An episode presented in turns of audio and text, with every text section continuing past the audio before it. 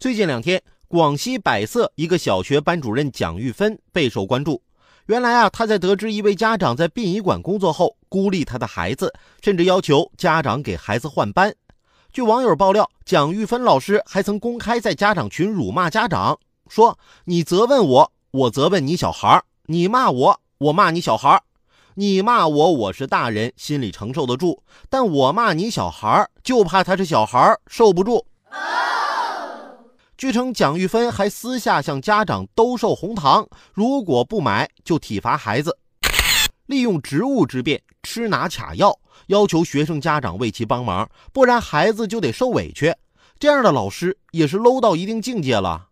后续又有不少网友站出来爆料，自家孩子也曾被蒋玉芬暴力体罚、索贿，甚至被迫转学。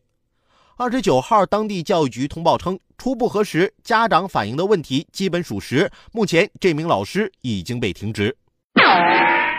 这样的老师，师德何在啊？不管这个家长是做什么工作的，都不应该歧视啊！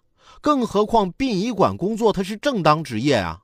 既然这都基本属实了，我觉得就该严查到底，别只是停职做做样子。如果过段时间让这种渣教师回来继续祸害孩子，那他只会变本加厉。家长干啥工作的，跟孩子有啥关系？现在孩子上个学，家长也太不容易了。就比如我小外甥，今年小学二年级，学校呢布置作业说让做一个水果拼盘儿其实大家都知道，这种手工课作业不可能是小朋友独自完成啊。